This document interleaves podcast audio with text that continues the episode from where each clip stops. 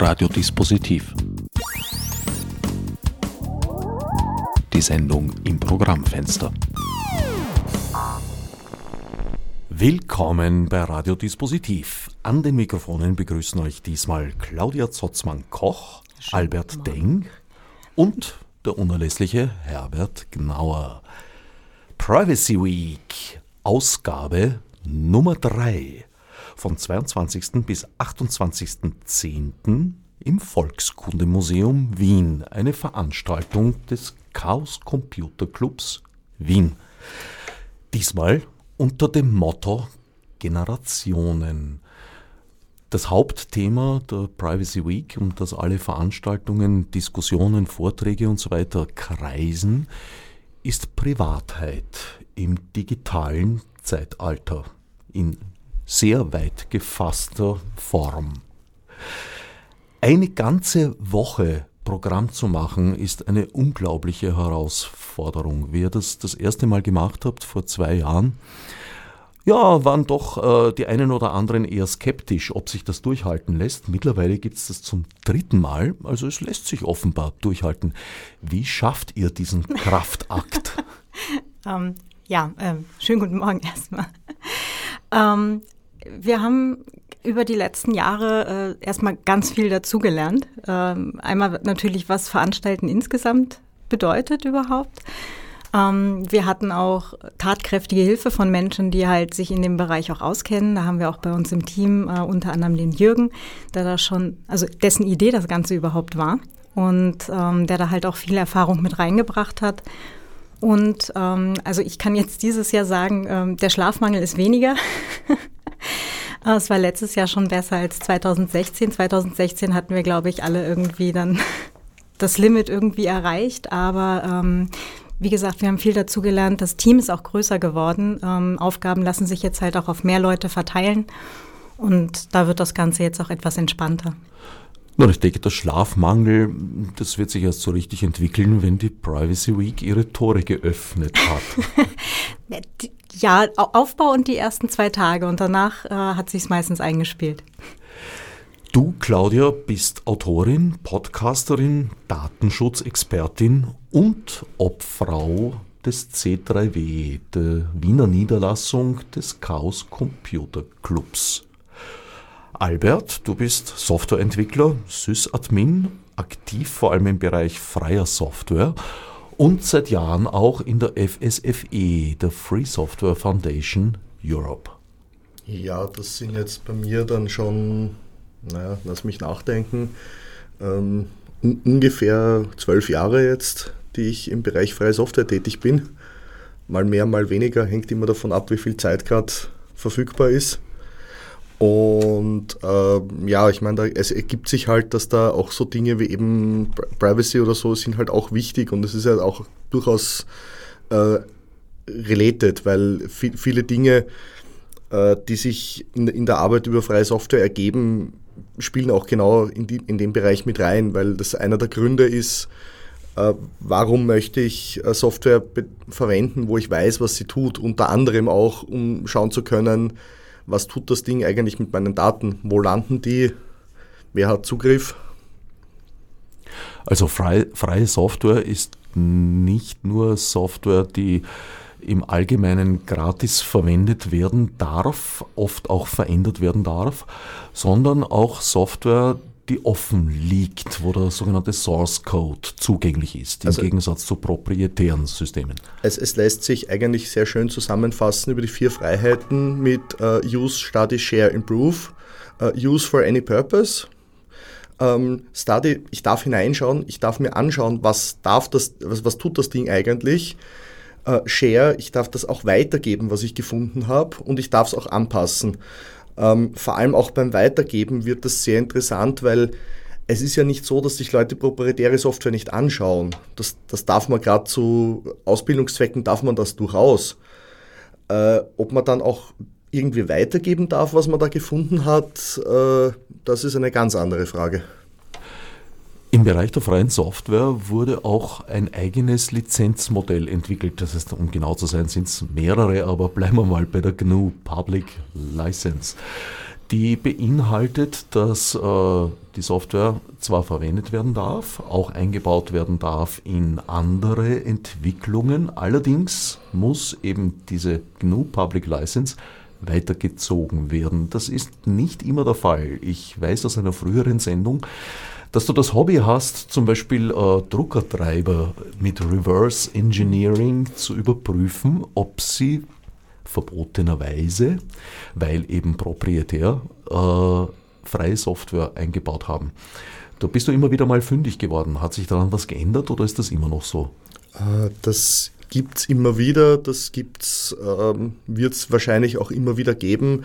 Ähm, liegt, glaube ich, unter anderem auch daran, also ich, kenne auch Fälle, wo es so ausgeschaut hat, als ob die, als ob die Firma, die, den, die das Gerät verkauft hat, wo zum Beispiel in dem Fall ein Linux drauf war, die wussten gar nicht, was da drinnen ist, weil die haben das einfach ausgelagert, die haben das entwickeln lassen, haben das zurückgekriegt und haben das eins zu eins so ähm, äh, ausgeliefert. Ich weiß, dass es inzwischen in großen Firmen gibt eigene Abteilungen, die sich um die Compliance, also um das, das Einhalten der Lizenz im freien Softwarebereich kümmern.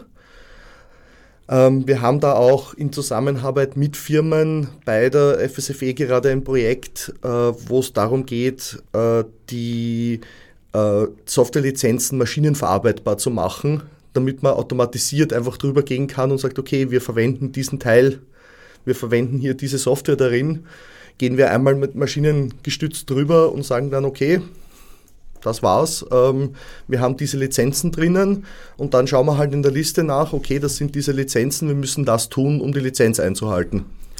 Das heißt, es gibt das so etwas wie bei den Museen, die Provenienzforschung, wo die Herkunft der eigenen Sammlung geklärt wird, der einzelnen Exponate.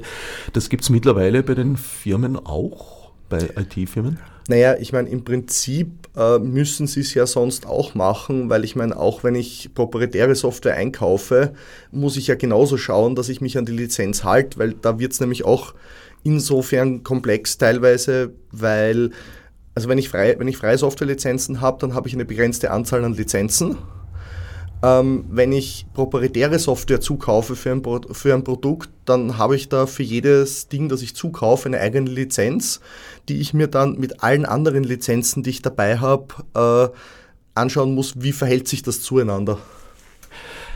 Dein eigener Vortrag bei der Privacy Week beschäftigt sich diesmal allerdings mit anderen Themen. Self-Hosting als Alternative zu Public Cloud Diensten. Das ist mir persönlich schon seit langer Zeit ein Anliegen.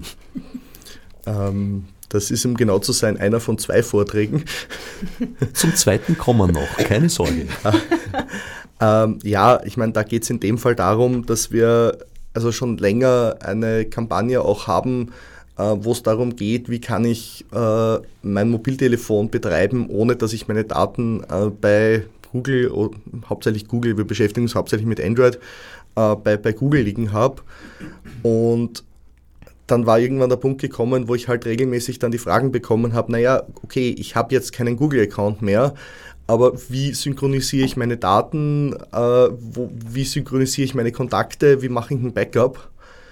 Ähm, und deswegen habe ich auch irgendwann angefangen, mich auch damit zu beschäftigen, und zwar jetzt nicht nur für mich selber, sondern auch also mir geht es bei dem Vortrag auch einfach darum, einmal zu zeigen für Leute, die nicht Sysadmins sind, was kann man machen, was soll man machen, wo muss man aufpassen. Weil wenn ich nicht aufpasse, dann habe ich da die Sachen zwar auf meinem eigenen System liegen, im Endeffekt sind sie aber erst wieder public im Internet, weil ich einfach Fehler mache, was passiert, das ist äh, menschlich. Und dementsprechend muss man da halt ein bisschen aufpassen. In den letzten Monaten, möchte ich sagen, naja, eigentlich schon Jahren, äh, sind einige äh, Provider dazu übergegangen, selbst Cloud-Lösungen anzubieten. Die sind meistens auf OwnCloud bzw. Nextcloud basiert. Und Nextcloud vor allem ist inzwischen auch so weit, dass sie das bietet, womit Google bis vor kurzer Zeit eigentlich allein war, nämlich die Möglichkeit, dass äh, Tabellen auch im Browser editiert werden können. Das ist, glaube ich, ein, ein, ein ganz wichtiges Feature. Also, äh, ich meine, lassen wir mal beiseite, dass die andere Frage ist, was heißt eigentlich Cloud? Äh, das ist noch einmal ein ganz eigenes, schwieriges Thema. Aber äh, ja, also gerade Nextcloud habe ich immer wieder in der Hand. Ähm, ich selber habe das äh, Editieren von Dokumenten momentan noch nicht getestet. Ich bin da noch, noch, noch am Arbeiten. Ähm, braucht halt dann entsprechend Ressourcen auf der Serverseite. Es gibt aber durchaus, also Tabellen ist ein bisschen schwieriger, für andere, für andere ähm, Dateitypen gibt es schon einige Lösungen, mit denen man da gemeinsam arbeiten kann, die eigentlich auch ganz gut funktionieren. Und teilweise, also wir haben beim C3W auch zum Beispiel Cryptpad im Einsatz, ähm, was, den Vor was einfach den Vorteil hat, dass auch der Server eigentlich nicht sieht, was die Leute bearbeiten. Äh, Tabellen haben die allerdings noch nicht drinnen, die sind noch massiv am Arbeiten.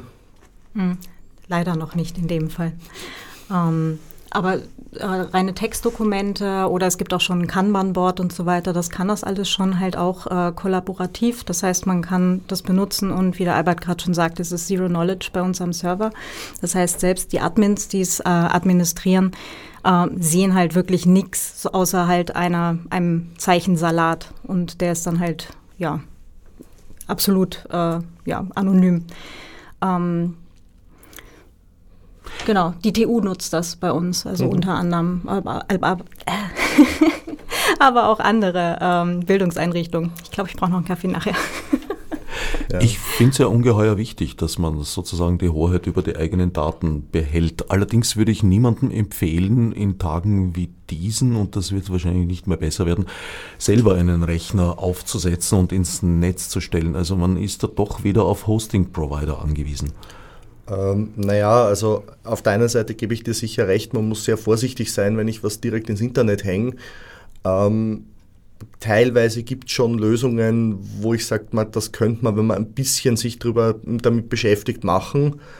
Ähm, man muss sehr vorsichtig sein, aber was zum Beispiel auch so ein Punkt ist, ähm, gerade wenn ich es jetzt für meinen eigenen Gebrauch habe, äh, muss mein Handy den ganzen Tag synchronisieren oder reicht es, wenn ich das zu Hause im Netz stehen habe und äh, er synchronisiert halt, wenn ich am Abend heimkomme.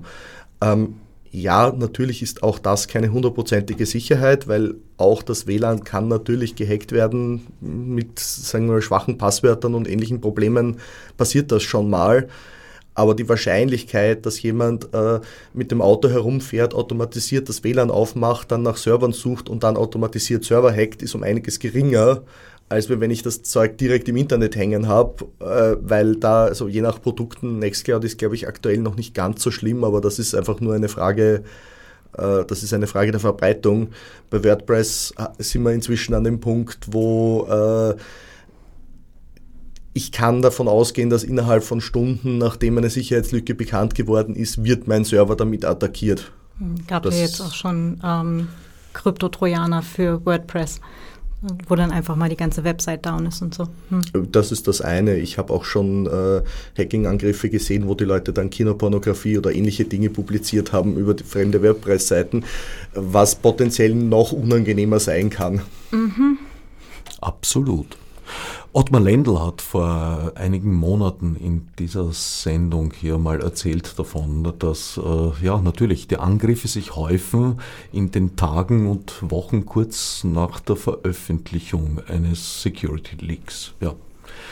Ist wahrscheinlich eine Erscheinung, die man kaum loskriegen kann, weil natürlich auch die Bösen mitlauschen und äh, sehr große Ohren haben und aufmerksam sind, wenn es darum geht, wo kann man einbrechen. Und natürlich, wenn ein, ein Security Leak äh, bekannt gemacht wird und auch ein Patch dafür veröffentlicht wird, wird er ja nicht in derselben Minute überall dann drauf gespielt. Leider nein, ja. Also ähm, da möchte ich vielleicht auch dazu sagen, dass das sage ich auch zum Beispiel im Vortrag, ähm, gerade wenn ich nicht mich die ganze Zeit mit meinen Systemen beschäftige, ähm, und ich sie aber aus irgendeinem Grund trotzdem im Internet hängen haben will, würde ich dann schon langsam stark äh, überlegen, zum Beispiel auch das Einspielen von Updates zu automatisieren. Hat zwar den Nachteil, dass es dann mal passiert, dass das System mal offline ist, wenn bei einem Update was schief geht. Passiert. Auf der anderen Seite ähm, ist es mir lieber, das System, also mir persönlich zumindest, ist es mir lieber, das System ist kurz mal offline und ich muss es mir anschauen, wenn, weil ein Update schief gegangen ist, äh, als ich habe das Problem, dass mir irgendwer den Server aufmacht. Und das Problem ist ja, ich meine, der Kryptotyrann ist das eine Problem. Das ist jetzt beim Blog wahrscheinlich relativ harmlos, weil entweder habe ich ein Backup oder es sind halt die alten Posts weg. Lästig, aber ja, lässt sich, lässt, lässt sich lösen. Ähm, problematisch wird, aber sind aber auch die Angriffe, die ich selbst nicht direkt merke, wenn mein Rechner dann Teil eines Botnetzes ist und ähm, für irgendwelche freundlichen und weniger freundlichen Menschen Geld verdient in irgendeiner Form ja, dann ist das noch einmal, dann, dann ja. ist, ja, ja, eh, angreift, Spam verschickt, was auch immer, mhm. was, was ihnen halt gerade einfällt, äh, dann kann das meiner Meinung nach noch um einiges schlimmer sein, als wenn ganz einfach meine Webseite down ist. Mhm. Ich meine, im Firmenumfeld mag das ein bisschen anders sein, ähm, aber da haben die Leute, da gibt es hoffentlich auch Systemadministratoren, die dafür bezahlt werden und auch entsprechend Zeit haben dafür. Hoffentlich. Hoffentlich, ja. Wobei ja natürlich gerade, ähm, also es in dem Fall ja nicht nur um Rechner geht, sondern mittlerweile ist ja jede zweite Barbie-Puppe, jede zweite Zahnbürste, jede zweite Personenwaage ein Rechner mit halt einer erweiterten Funktionalität. Ähm, von daher ist es dann auch etwas schwieriger, wenn du dann halt in den ganzen IoT-Bereich, also Internet of Things-Bereich halt reingehst. Äh, da wird's dann halt so richtig gruselig, weil so ein Thing of Internet, wie es der Linus mal so schön gesagt hat im äh, Logbuch Netzpolitik, das verrät dir ja nicht, dass es gerade einen Angriff auf Kanada fährt, während es dir einen Kaffee kocht. Und es kommt dazu, dass gerade im Internet of Things Security sehr oft vernachlässigt wird, beziehungsweise überhaupt nicht beachtet, was wohl auch etwas damit zu tun hat, dass die Produkte ja schnell auf den Markt kommen müssen. Hm, das S in IoT steht für Security. Nein, ich, ich glaube, ich glaub, da ist auch das Problem. Also ich meine, es gibt zwar, ich meine, es gibt schon Firmen auch, die sich, die sozusagen IoT mit Service verkaufen. Das sind aber dann meistens eher komplexere Systeme. Aber das, was so viel an IoT-Geräten auf den Markt kommt, sind halt auch One-Shot-Geräte. Das heißt, selbst wenn sich der Gedanken über die Security macht beim, äh, beim Entwickeln, habe ich immer noch das Problem, dass äh, da keine Updates nachkommen. Das heißt, wenn ich das, weil es gibt nur mal keine fehlerfreie Software und sobald die im Internet hängt, ähm, muss ich da eigentlich Updates einspielen in regelmäßigen Abständen und die von dir angesprochene Barbie-Puppe, da weiß, bin ich mir da nicht so sicher und die ist noch besonders schlimm, weil die liegt im Kinderzimmer auch noch. Mhm. Äh, ja. ja. und letztes Jahr kann ich mich erinnern, gab es dann einen durchaus spannenden Auftrag, äh, Auftrag, Vortrag von Barbara Wimmer. Da ging es um die Security oder besser gesagt um die mangelnde Security bei Sex-Toys. Mhm. Genau, weil die streamen ja auch mittlerweile quasi alles, was mit denen passiert, äh, live ins Netz. Also oder halt vielleicht mal Shodan befragen, was man da so finden kann, aber äh, äh, alles, was halt irgendwie per Bluetooth oder was auch immer erstmal an irgendeiner App äh, funkt, da kann man letztendlich auf jeden Fall mindestens äh, mithören. Äh, und was halt dann auf Serverseite bei denen halt ist, wo dann die App schon dann wieder hinfunkt, na, das ist dann ein ganz anderer Punkt. Ja, durchaus ein sensibler Bereich, der mhm. sicher viele neugierige Nasen anlockt. Genau, nicht zuletzt irgendwelche Versicherungen, die die Daten dann vielleicht einkaufen, um zu sehen, ob die Leute auch aktiv sind. Sexuell. Dein zweiter Vortrag, Albert, beschäftigt, also wie soll ich sagen, weckt bei mir große Hoffnungen, freudvolle Free Your Android. Android ist ja eigentlich ein braves, ordentliches Linux, das nur gründlich von Google verdorben wurde. Also ähm, je nachdem, wie freundlich man es ausdrücken will, ist äh, Android ein wunderbarer Bastard. Ähm, auch vom System her, die haben da aus verschiedensten Ecken einfach Dinge genommen und zusammengestoppelt, was man, wenn man sich im, im Detail mit dem Ding beschäftigt, dann zu sehr interessanten Dingen führt. Ähm, Rein grundsätzlich ist aber natürlich auch das Problem, so wie die Geräte ausgeliefert werden, ähm, schicken sie nun einmal, äh, also sind sie nun einmal so konfiguriert, dass sie hauptsächlich mit irgendwelchen Cloud-Diensten, das ist jetzt mal in erster Linie Google, aber nicht nur. Also ich, ich habe auch schon Handyhersteller gesehen, die dann noch ihre eigenen Cloud-Lösungen auch noch mit gleich mitgeliefert haben. Ähm, und halt diverse Apps, die man so im Google Play Store findet, ähm, sind ja auch nicht unbedingt dafür bekannt, die Daten nur lokal am Gerät zu halten. Ähm, aus verschiedenen Gründen. Und da geht es halt einfach darum, okay, was kann ich machen? Wie kann ich das Ganze so betreiben, dass ich nur die Daten rausgebe, äh, die ich auch rausgeben will. Also es ist jetzt, ich persönlich betreibe das Ganze komplett ohne Google. Das bringt gewisse Einschränkungen, ähm, aber man kann natürlich, also man, man, soll sich aber zumindest bewusst sein, wie, wie betreibe ich das, wo, wo, wo leake ich Daten, wo landen meine Daten.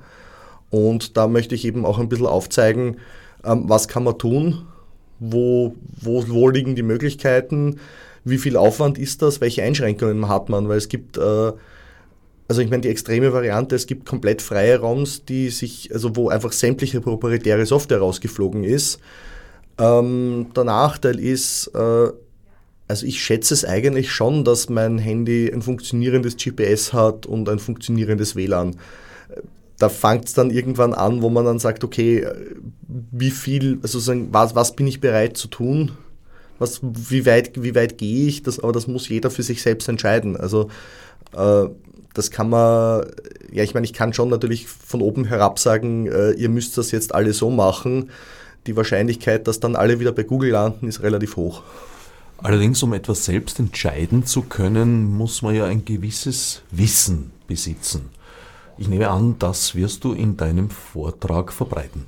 Ja, also da geht es einfach, geht's einfach darum, sozusagen die Hintergründe, äh, was passiert da, wie, wo, wo muss ich hinschauen, wo, ähm, und auch, aber auch Alternativen aufzeigen, weil das, das eine Problem ist, den Leuten zu sagen, okay, äh, macht's das nicht, weil, das ist das eine. Das andere ist aber natürlich in vielen Bereichen auch Alternativen bringen. Also zum Beispiel gerade Thema, beim Thema Kontakte äh, oder Kalender sind wir einfach an dem Punkt, wenn ich Ihnen sage, ja, aber nicht, nicht den Google-Kalender verwenden, weil ihr wollt ja nicht, dass die Daten bei Google liegen, dann sagen Sie, schön, aber ähm, wie tausche ich jetzt meinen Kalender aus mit meinem Ehepartner, meiner, meinem Arbeitskollegen, Mitarbeiter, was auch immer? Was mache ich da jetzt? Claudia, Du hast auch zwei Veranstaltungen am Start. Die mhm. erste lautet der Titel Technik vorausdenken, Autoren und Autorinnen in der Gesellschaft von morgen. Das klingt ein bisschen nach Auseinandersetzung mit Science Fiction. ähm, ja, aber nicht nur. Äh, und zwar äh, war das eine längere Diskussion, die ich äh, in meinem eigenen Podcast mal hatte mit einer tatsächlichen Science-Fiction- und Krimi-Autorin, mit der Lena Falkenhagen. Und die erzählte mir, sie hatten beim Pan-Branchentreffen, also Fantastik-Autoren-Netzwerk, im vergangenen Jahr einen Gast, der ähm, genau aus dem Bereich halt eine, eine Grundsatzdiskussion ähm, letztendlich angestoßen hat. Ähm, wie denken Autoren Technik voraus? Also wir haben ja so bis in die 1950er Jahre, 1940er, Anfang 50er Jahre, haben wir ganz viel auch im Bereich Science Fiction, wie du gerade sagtest, ähm, Autorinnen, Autoren, die ähm, sehr positive Vorstellungen hatten zum Thema Technik. Es hatte oft oder zum Großteil eben mehr Technik, ähm, umso besser für die Menschheit. Ne? Krankheiten werden geheilt und so weiter. Ne? Das Leben wird für alle besser, die Arbeit wird weniger anstrengend, es wird alles viel toller werden. Und irgendwann kippt das. Und ähm, dann habe ich die Lena gefragt, okay, äh, wen hattest du da eingeladen? Und äh, sie erzählte dann von dem Volker Wittpal, das ist der, äh, ich glaube, Chef vom Institut für Innovation und Technik in äh, Berlin. Und den habe ich dann einfach angerufen und gefragt, sag mal, die Lena sagte und äh, er hat dann gesagt, oh ja, da hätte er total Lust drauf, das dann halt auch in einem noch technischeren Kontext, also wirklich äh, bei, bei der Privacy Week, äh, beim Chaos Computer Club zu diskutieren und da freuen wir uns jetzt auch schon riesig drauf. Allerdings hat auch die skeptische Linie durchaus eine sehr lange Tradition. Mhm. Also mal beginnend bei Orwell und Huxley, aber auch fortgesetzt ja. von Stanislav Lem zum Beispiel. Mhm. Also die haben schon eine, eine sehr kritische Vision entwickelt. Mhm, auf jeden Fall. Wie gesagt, also so in, bis in die 30er war es fast vor, also vorwiegend halt positiv, fast alles positiv. Und irgendwann fängt das an, eben sich zu drehen und eben nicht zuletzt eben mit Huxley äh, und so weiter, dass du halt wirklich sagst, okay, es gibt halt nicht nur positive Teile. Und die Frage ist jetzt, ähm, nicht nur, warum hat es sich gedreht, sondern auch, wie können Autorinnen und Autoren heute, ne, mit allem, was wir an Technik jetzt haben, ähm, die Gesellschaft in die Zukunft denken. Das heißt, die Frage ist nicht nur, wie schreiben wir jetzt Bücher demnächst, sondern die Frage ist ja ist auch eine, eine gesellschaftliche Auseinandersetzung. Wie können wir Gesellschaft denken, dass sie eben mit der Technik, die wir haben, immer noch zusammen funktioniert. Weil ähm, technische Entwicklung macht ja nicht nur was mit den Computern, die um uns rum sind, sondern sie macht ja auch was mit uns Menschen und mit der Gesellschaftsform, in der wir leben. Und das ist jetzt dann auch der, der eigentlich interessante Teil dazu. Wird es nicht zunehmend schwieriger für Autoren und Autorinnen, sich überhaupt noch etwas auszudenken, was es noch nicht gibt oder unter Umständen auch zwischen Schreiben und Drucklegung dann erfunden wird? Ja. Die Diskussion hatte ich tatsächlich im letzten Jahr auch schon mal, ähm, wo wir dann also mit, mit mehreren Autorinnen und Autoren draufgekommen sind, es macht eigentlich überhaupt keinen Spaß mehr, irgendwas zu schreiben, was in der Jetztzeit spielt, ähm, was halt jetzt äh, ein, ein technischer Thriller oder irgendwas werden soll, weil egal, was man sich ausdenkt, man wird von der Realität äh, in gestreckten Galopp rechts überholt. Also es ist ähm, schon schwierig, ja. Weil du könntest ja was Positives schreiben mit weniger Überwachung oder so. Da, da bleibt es dann fantastisch, fürchte ich. Von der Entwicklung im gestreckten Galopp rechts überholt, damit beschäftigt sich auch Herbert Waloschek. Immer wieder, ja. Immer wieder, ja, auch diesmal. Und da geht es unter anderem darum, dass äh, ja eben auf das Thema Generationen rekurrierend, wie man so sagt, äh, er sich fragt, wie weit kann das, was eigentlich die ganze Menschheitsgeschichte, Menschheitskulturgeschichte hindurch der Fall war, nämlich dass die älteren Generationen etwas wussten und etwas weiterzugeben hatten. Gibt's das heute überhaupt noch oder ist die Welt dabei, sich komplett neu zu erfinden? Das mag man meistens momentan glauben. Ähm, Gerade wenn die, wenn die ältere, ältere Generation oder die älteren Generationen ähm, das Gefühl haben, oh mein Gott, die, die Jugendlichen, die kennen sich viel besser eben mit der Technik aus. Ne? So dieses, dieser Mythos des ähm, äh, Digital Natives und so weiter. Und äh, die Kinder wissen alle viel mehr als wir. Ähm, ja, mag man denken, aber äh, gerade die älteren Generationen haben einen großen Vorteil gegenüber den Jungen. Und das hat sich auch noch nie geändert. Das ist Lebenserfahrung. Und das ist etwas, ähm, was man auf keinen Fall vergessen darf. Das ist auch etwas, was wir im Projekt Chaos macht Schule vielen Lehrenden immer wieder sagen. Ähm, wo wir dann halt mit Lehrerinnen, mit Lehrern sprechen, die dann immer sagen, nein, wir, ähm, wir haben davon keine Ahnung, wir möchten halt nicht so viel mit Computern im, im Unterricht äh, umgehen, weil da kennen wir uns ja nicht so gut mit aus. Nee, ihr habt immer noch die Lebenserfahrung, ihr könnt tatsächlich beurteilen, ist etwas oder kann etwas tatsächlich stimmen oder sieht das schon danach aus, als wäre das halt irgendwie Betrügerei im Netz, ja. Also ähm, und deswegen wird, glaube ich, auch der Vortrag vom, vom Herbert ganz spannend werden, äh, weil dem fallen sicher noch ganz viele andere Sachen aus seiner Lebenserfahrung ein, an die ich jetzt auch noch nicht denken kann. Das setzt allerdings voraus, was bei Herbert Waloschek natürlich in sehr hohem Maße vorhanden ist, dass sich die ältere Generation mit der aktuellen Entwicklung auch auseinandersetzt und davon etwas versteht. Ja, in Teilen zumindest. Ähm, also die meisten haben ja zumindest irgendwo im Arbeitsalltag schon mal mit Computer mindestens gearbeitet. Äh, viele auch von den Älteren oder gerade von den Älteren haben Smartphones und Tablets. Ähm, also jetzt zum Beispiel, um mit den Enkelkindern irgendwo, die in Neuseeland sind, so, äh, sich, zu kommunizieren. Und äh, zumindest auf einer Anwenderebene gibt es da durchaus viel Erfahrung, aber ich glaube, die unterschätzen sich dann sehr häufig selbst. Mhm. Ja, da hat sich seit den 90er Jahren doch einiges verändert, als ein großer Teil der älteren Generation überhaupt keine Berührungspunkte noch hatte. Und auch politische Entscheidungsträger sehr oft der Ansicht waren, ach, diese ganze Computerei, das lassen wir der kommenden Generation. Mein Neffe kennt sich das sehr gut aus, haben wir öfter mal gehört zu Public NetBase Zeiten. Mhm. Nun ja, diese Haltung wurde überrollt, restlos. Glaube schon, ja. Ich glaube, es kann sich heute niemand mehr entziehen. Selbst ein digitaler Einsiedler, der, der die äh, sich selbst überhaupt nicht im, im Internet zum Beispiel bewegt, ist dennoch Subjekt äh, der ganzen Maschinerie. Ja, nicht nur. Also es gibt tatsächlich Bereiche, wo man fast gezwungen wird, äh, sich halt äh, online zu bewegen. Äh, banale Beispiele sind sowas wie Steuererklärung oder so. Oder es gibt halt auch Behördengänge, wo es zumindest deutlich einfacher ist, ähm, irgendein Online-Formular auszufüllen, als halt wirklich hinzugehen und vor Ort noch nach einem Papierausdruck zu suchen. Also es geht eher dahin, dass Menschen, naja, sagen wir, genötigt werden, sich äh, damit auseinanderzusetzen.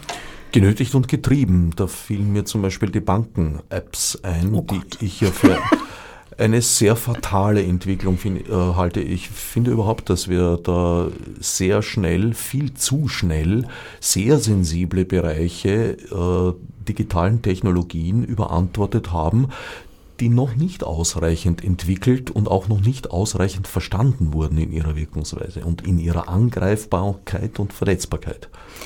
Es ist ja auch immer alles so unglaublich praktisch. Ne? Also gerade auf Anwenderseite ist ja so ein, ach, das ist ja toll, das ist praktisch, das sieht einfach aus, ne? da kann man das mal eben schön. Ne?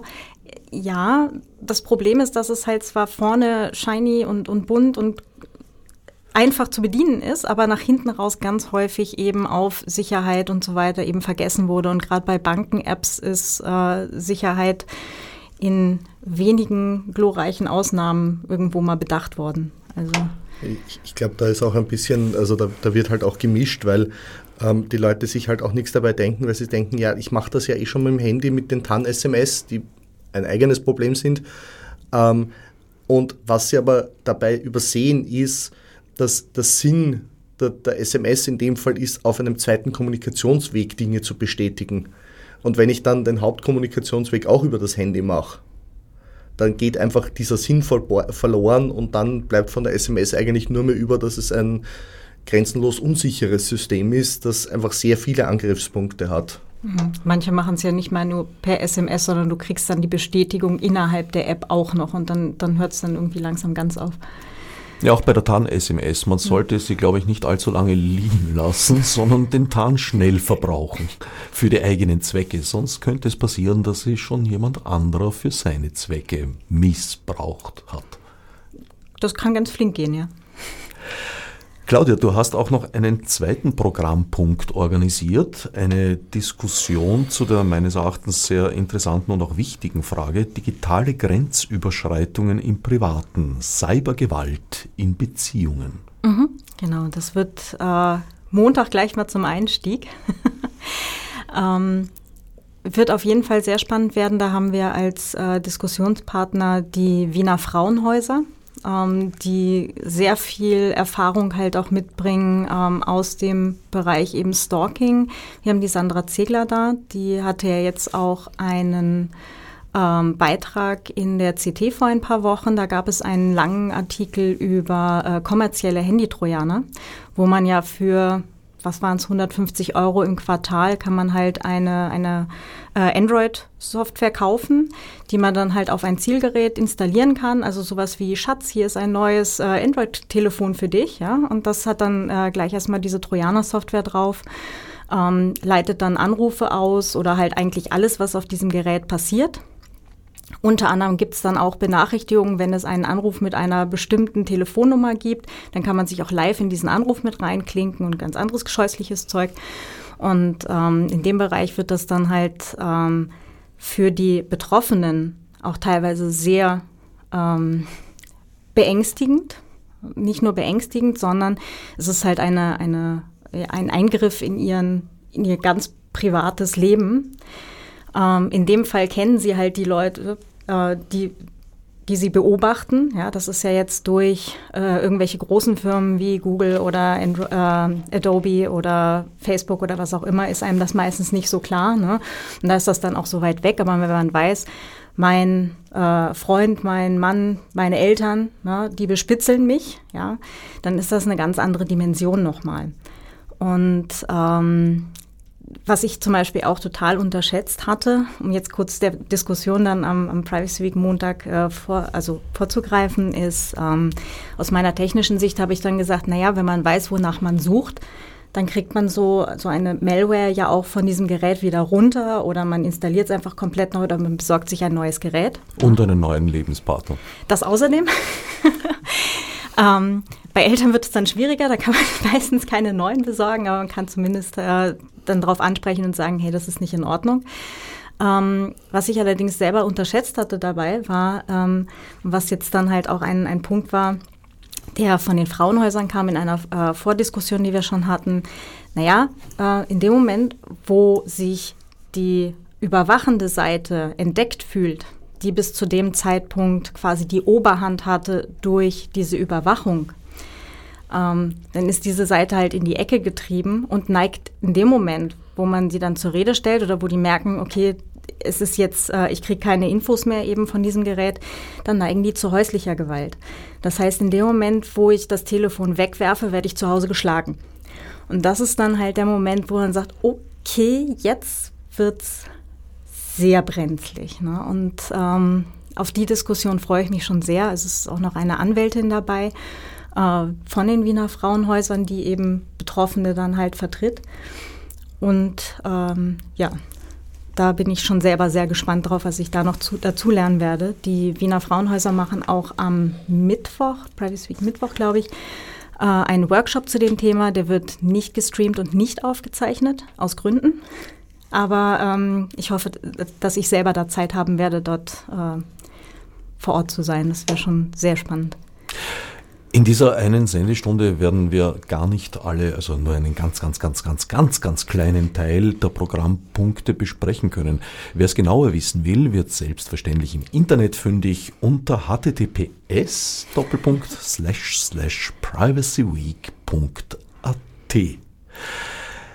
Ein weiterer Punkt natürlich bei dieser Überwachungssoftware am Handy ist, dass man lückenlose Bewegungsprofile bekommt und dass sich die Software sehr, sehr schnell installieren lässt. Das dauert wenige Minuten, also man muss den Leuten gar nicht ein neues Handy unterjubeln. Es genügt die Zeit, während der die Partner in sich in der Dusche befindet. Meistens, ja. Um sowas zu installieren. Und es gibt natürlich auch noch einen ganz anderen Aspekt, den ich auch unter Cybergewalt in Beziehungen äh, zählen würde.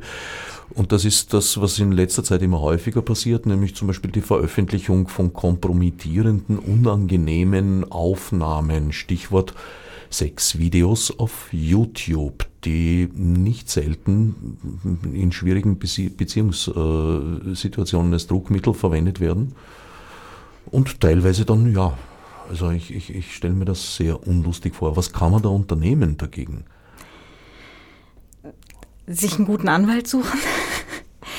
ähm, na, es ist äh, erstens natürlich mal die Sache, äh, will man wirklich filmen in solchen Situationen? Ne? Also Menschenverstand mal voraus. Ähm, wenn man jetzt irgendwie einen Fetisch in der Richtung hat, dass man sagt, ich will mir das hinterher alles irgendwie auch nochmal auf Band angucken, wie toll das jetzt nicht alles gestern Nacht war, äh, okay, meinethalben, aber ähm, es ist halt immer die Sache, das Internet vergisst nichts. Ne? Und in dem Moment, wo das einmal irgendwo rausgegangen ist, ähm, hat man es dann schwer, irgendwas wieder zurückzurufen. Deswegen schon quasi bevor es überhaupt jemals so weit kommen könnte, dreimal drüber nachdenken und äh, wenn es denn dann tatsächlich so weit ist, ähm, ja, zu sehen, dass man wirklich eine gute Anwältin, einen guten Anwalt hat und dann halt zusieht, dass man äh, die einzelnen Plattformen, wo es schon veröffentlicht wurde, und das Problem ist, es bleibt ja meistens nicht bei den einen Plattformen, und manchmal erfährt man nicht einmal, dass es halt noch auf irgendeiner anderen Seite dann drauf ist. Ne? Ähm, aber die, von denen man es weiß, halt anschreiben und zu sehen, okay. Auch die besten Anwälte und An Anwältinnen können einmal etwas ins Internet entlassenes nicht mehr zurückholen. Sie können höchstens deren, den oder die Urheberin belangen, was allerdings, äh, naja, auch nur ein kleiner Teil der Miete ist. Mhm. Cybergewalt in Beziehungen. Hat natürlich auch etwas damit zu tun, dass man äh, menschlich geneigt ist, dem Partner ja zu vertrauen und immer das Gefühl hat, das ist jetzt die Partnerschaft für die, den Rest des Lebens. Was dann leider oft nicht der Fall ist. Ja, wobei ähm, es ja häufig auch Beziehungen gibt, ähm, wo man, also wo die Beteiligten selber schon eigentlich wissen, dass das jetzt nicht das Beste ist, was sie gerade für sich und alle Beteiligten tun können. Also ähm, es gibt teilweise Beziehungen, die nur noch deswegen bestehen, weil ein Beziehungspart halt sagt, wenn du mich verlässt, dann bringe ich mich um. Ja, auch schon, äh, also zum Glück nicht selber, aber bei einer Bekannten, ähm, es war auch nicht schön. Und ähm, da wussten beide, zu dem Zeitpunkt äh, bereits, dass äh, diese Beziehung nicht die beste Idee ist. Ne? Und äh, ganz häufig sind es dann halt eher solche Konstellationen. Also jetzt finde ich oder, oder sage ich aus, aus meiner Lebensperspektive raus, ähm, ich glaube, die, die Wiener Frauenhäuser werden da wahrscheinlich auch noch ein paar äh, Beispiele dann halt äh, nennen können, ja. Also gleich am ersten Tag ein harter Einstieg. Ja, wird hinterher dann etwas aufgelockert durch eine Thriller-Lesung vom Anselm Rotenhausen. Also wir haben, wir haben noch ein, ein bisschen einen entspannenden Punkt hinten dran gesetzt, damit nicht alle irgendwie äh, paranoid nach Hause gehen. Wie schon in den vergangenen beiden Jahren gibt es eine Kooperation mit der Quintessenz. Auch der Big Brother Award Austria ist ein Teil der Privacy Week Programmierung. Könnte man fast sagen, die Veranstaltung ist die Privacy Week in a nutshell. Äh, ganz kleine Korrektur. Also ähm, wir haben mit der Organisation der, der Big Brother Awards natürlich gar nichts zu tun. Also äh, Quintessenz. Genau. ähm, das heißt, auch wenn jemand jetzt noch eine, eine, ein Ticket für die Privacy Week äh, ersteht, ähm, gilt das halt nicht für die, für die Big Brother Awards. Aber wir haben sie äh, bei uns im Programm eben mit eingebunden, weil wir eben schon zu Beginn der ganzen Privacy Week, also 2016, gesagt haben, äh, genau darum ähm, dreht sich letztendlich. Und äh, wir legen unser Programm halt eigentlich immer genauso in die Woche und um die Big Brother Awards herum. Ja, ja Ticket, Ticket für den Big Brother Award braucht man ja nicht unbedingt. Der Eintritt ist gratis. Man muss nur rechtzeitig dort sein am 26. Nein, 25. 25. am Tag davor. Am 25. im Rabenhof Theater. Mhm. Ähm, ansonsten, wenn man knapper kommen will, kann man sich auch einfach ein Ticket reservieren. Sie haben es, glaube ich, nach wie vor auf der Homepage heuer wieder. Ähm, ist kein großes Problem. Man muss aber trotzdem rechtzeitig dort sein, weil sonst werden die Tickets nämlich erst wieder vergeben. So ist es. Man kann es drehen und wenden, wie man möchte. Pünktlichkeit ist auch im digitalen Zeitalter gefragt. Katja Meyer und Felix Stalder werden sich mit dem Thema Datensouveränität jenseits des Datenschutzes auseinandersetzen. Datenschutz ist ja überhaupt so eine, ähm, ein, ein Grundtenor der ganzen ja. Veranstaltung und ein Thema zieht sich da natürlich wie ein roter Faden durch, das ist die DSGVO, die Datenschutzgrundverordnung ja aus meiner Sicht äh, sehr viel Staub aufgewirbelt hat und weiterhin aufwirbelt und äh, zu einem guten Teil ist das eigentlich ziemlich alter Staub. Also wenn ich zum Beispiel denke an die jetzt gerade laufende Diskussion um die Namensschilder bei Wiener Wohnen, nun ja, also die Zwangsbeglückung mit Namensschildern am, am, am Klingelbrett des Hauses ist eigentlich schon seit 30 Jahren verboten. Das ist allerdings halt auch eine, eine Eigenheit, äh, gerade hier in, in Wien. Ne? Oder ist das im Rest Österreich auch? Also ich kenne es von Deutschland zum Beispiel gar nicht. Äh, da haben alle ihre Namen auf den Klingelschildern stehen. Ähm, das, da musste ich mich ja dran gewöhnen, als ich hier nach äh, Österreich kam oder hier in Wien ganz besonders, dass eben die Post ausgetragen wird nach äh, Adresse, also mit Hausnummer, also Straße, Hausnummer, Stiege und Türnummer. Ähm, überall anders äh, stehen halt tatsächlich Namen dran. Also da, genau aufgrund dieser Geschichte wurde ich nämlich jetzt die Woche auch angeschrieben mit, was ist denn bei euch los? Es ja, ist etwas, was übernommen wurde in den 80er Jahren tatsächlich äh, wachsend. Äh, ich, ich, sehe den Ursprung eigentlich in den Vereinigten Staaten, wo es äh, schon lange üblich ist, dass dort halt nicht ein Name steht, sondern Top 15 oder sowas. Mhm.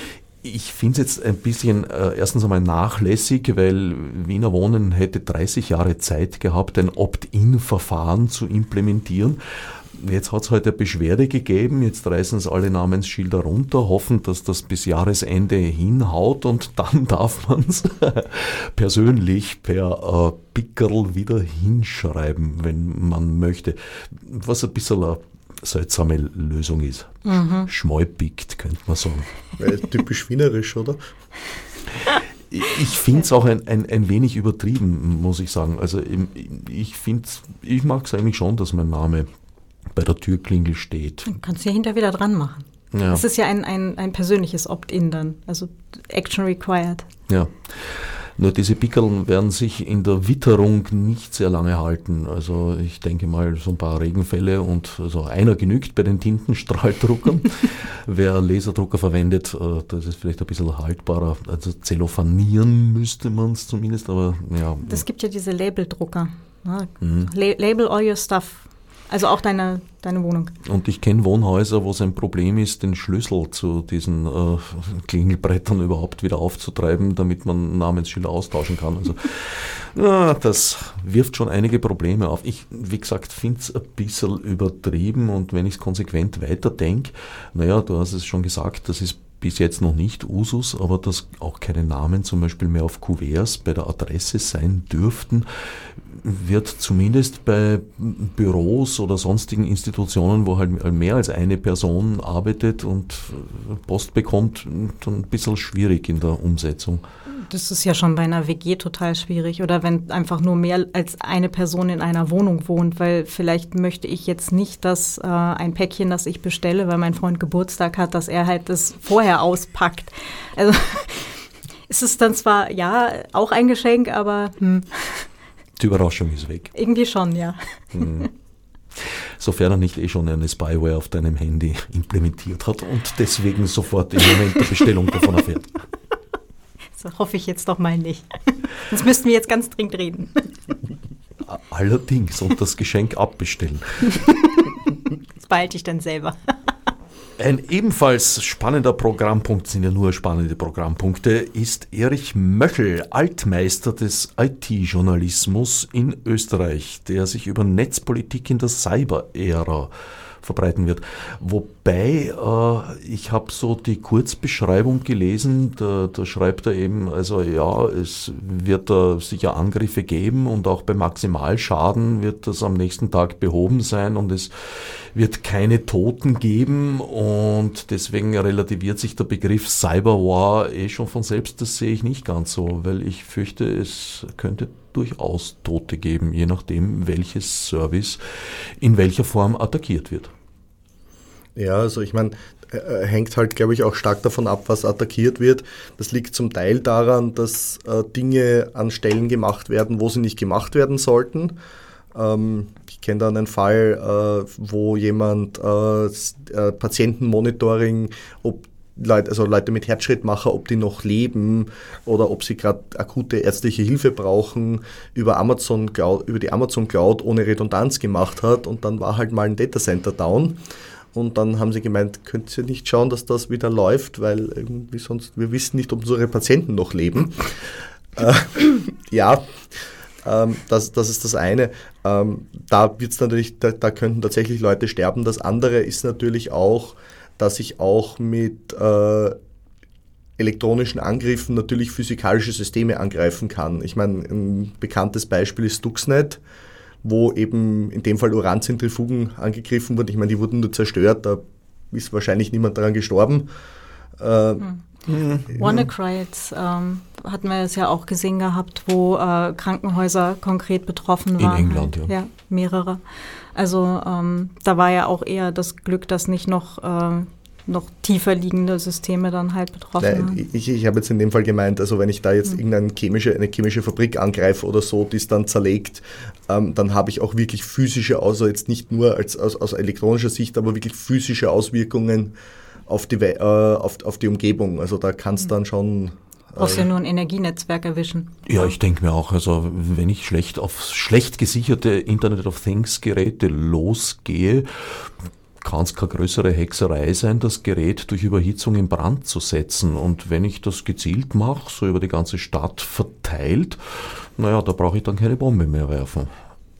Na, kannst es auch natürlich äh, ähm, den etwas spielerischen Aspekt an der Sache sehen und sagen, du machst jetzt ähm, einen, einen Trojaner und befällst nur Zahnbürsten und gehst dann gegen eine Zahnklinik vor damit.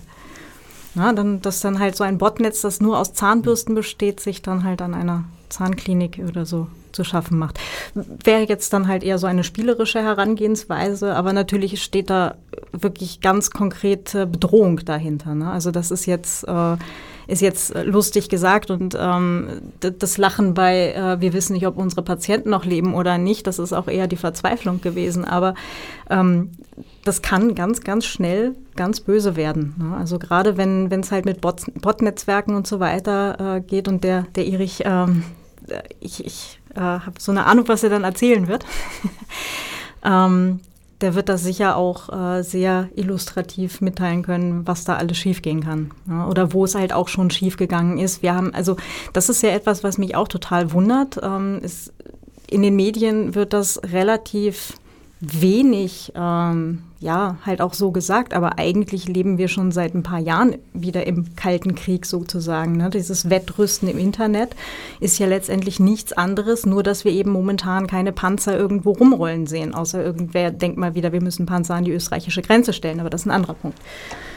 Ja, es sind Waffenarsenale, die sozusagen nicht lokalisiert sind und auch nicht zählbar sind. Also man weiß nicht, was für eine Attacke über welche Security-Lücke, die ja in der Regel noch gar nicht äh, wirklich bekannt ist. Das ist übrigens auch ein, ein, ein, wichtiger Aspekt aus meiner Sicht bei dieser ganzen Bundestrojaner-Problematik dass diese Software ja äh, zu einem guten Teil auf Security Leaks aufbaut und tatsächlich, du hast es schon genannt, WannaCry in Österreich inzwischen schon wieder halbwegs vergessen, war so vor etwas mehr als einem Jahr in Österreich eben nicht sehr weit verbreitet, glücklicherweise auf der einen Seite, unglücklicherweise auf der anderen Seite, weil ich mir denke, äh, wenn es da ein bisschen bauscht hätte, wäre die Sensibilität gesteigert worden.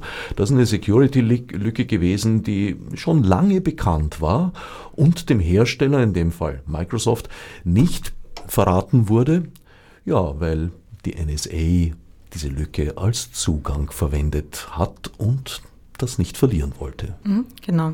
Und gerade halt auch im, im Bereich äh, staatliche Spionage, also du hast gerade Bundestrojaner, Staatstrojaner schon angesprochen, da werden wir auch einen Talk zu haben vom André Meister von netzpolitik.org, ähm, der in dem Bereich halt äh, auch investigativ schon lange unterwegs ist. Angelika Adensammer und Werner Reiter werden über mehr Überwachung, weniger Datenschutz, Privatsphäre unter Schwarz-Blau erzählen. Ich glaube, das wird schlimm. Ja, die FPÖ hat eine Hinterhandwendung vorgenommen. Bis die Regierungsbeteiligung im Sommer 2017 in Griffweite kam, war die FPÖ ja sehr überwachungskritisch, hat zum Beispiel die Drittelbeschwerde gegen das polizeiliche Staatsschutzgesetz mitgetragen und initiiert. Ich freue mich schon sehr auf den Vortrag. Andreas Krisch wird sich auseinandersetzen mit DSGVO. Was ist passiert? Das ist aber, glaube ich, eine Diskussionsveranstaltung. Mhm, genau, also das ist eine, eine Diskussionsrunde äh, zu dem Teil. Einfach mal gucken, was hat sich denn jetzt seit 25.05. eigentlich getan? Ähm, das ist tatsächlich mehr, als es momentan aussieht, weil äh, für den Großteil der Menschheit ist das so, ja, bis 25. 0 Uhr kamen halt irgendwie 300 E-Mails am Tag und seither ist quasi Ruhe. Aber letztendlich ist hinter den Kulissen eigentlich ganz viel los. Also ähm, gerade was eben Firmen angeht, ähm, da wurde ja quasi erstmal nur das, was man nach außen gesehen hat, gefixt. Und alles, was jetzt an internen Prozessen ist, das wird ja jetzt auch immer noch äh, gerade gezogen und ähm, Beschwerden laufen halt an verschiedenen Gerichten und so weiter. Also da ist schon ganz viel los eigentlich. Logbuch Netzpolitik hast du bereits genannt, ein legendärer Podcast, äh, so in etwa im wöchentlichen äh, mhm. Rhythmus erscheinend, vom deutschsprachigen Podcast Papst. Tim Pritloff und Linus Neumann, in diesem Fall mit Stargast Thomas Lohninger, Geschäftsführer von Epicenter Works. Mhm, genau. Wird als Live-Sendung in diesem Fall von der Privacy Week ausgestrahlt, mhm. in die Welt gesetzt. Genau, am Samstagabend, glaube ich, ja. Erwin Ernst Steinhammer, der das Steckenpferd des Framings, also der Auseinandersetzung mit Framing hat, wird sich in diesem Fall äh, genauer mit der Sprache in der BVT-Affäre auseinandersetzen. BVT braucht man, glaube ich, inzwischen niemanden mehr buchstabieren, aber es steht für Bundesamt für Verfassungsschutz und Terrorismusbekämpfung und ja, ist gerade Gegenstand eines Untersuchungsausschusses. Mhm. Bin ich auch schon sehr gespannt auf den, äh, auf den Vortrag, eben gerade weil es äh, immer ein extrem spannender Aspekt ist, wie werden denn Dinge dargestellt. Ne? Also gerade äh, welche, welche Wörter setzt man ein und welche lässt man schön geflissentlich aus, um etwas äh, besser oder schlechter oder anders darzustellen, als, als es tatsächlich ist. Von daher, das wird schon spannend. Sehr gespannt bin ich auch auf den Vortrag von Rabenkind oder sagt man Ravenkind? Egal. We are the lost generation. Gedanken eines Min Millennials. Das finde ich insofern bemerkenswert, als sich die, die junge Generation ja eher selten als Lost Generation definiert, oder? Bin ich schon zu alt? ich dann wahrscheinlich auch. Albert, was sagst du? Ah ja. Ich bin, auch, ich bin auch noch aus den 80ern. Das ist. Äh Nein, also wird auch sicher extrem spannend. Äh, Rabenkind übrigens, äh, soweit ich weiß. Und ähm, ich bin halt auch mal in, äh, sehr interessiert daran, wie jetzt dann halt die, die jüngere Generation sich da jetzt auch wiederfindet in der ganzen Diskussion, weil äh, ich hatte da unlängst auch was gelesen gehabt, so die ähm, die, die älter sind, für, die haben halt mit Computer, mit Tasten mal im Büro gearbeitet. Die ganz Jungen, für die sind Computer Dinge mit bunten Bildschirmen, wo man nur noch drauf äh, fasst. Und äh, wir sind jetzt halt irgendwie so in der Mitte. Damit sind wir leider nicht in der Mitte, sondern am Ende der Sendung angelangt. Meine Gäste waren Claudia, oder sind gerade noch, Claudia Zotzmann-Koch und Albert Denk. Herbert Gnauer dankt fürs Zuhören und freut sich auf ein Sehen, auf ein Wiedersehen bei der Privacy Week Nummer 3 im Volkskundemuseum Palais Schönborn in der Laudongasse, also Ecke Laudongasse, Lange Gasse, so mhm. zur großflächigen Einordnung. Bis zum nächsten Mal. Als Nef Marburg mit wichtig, um sie zu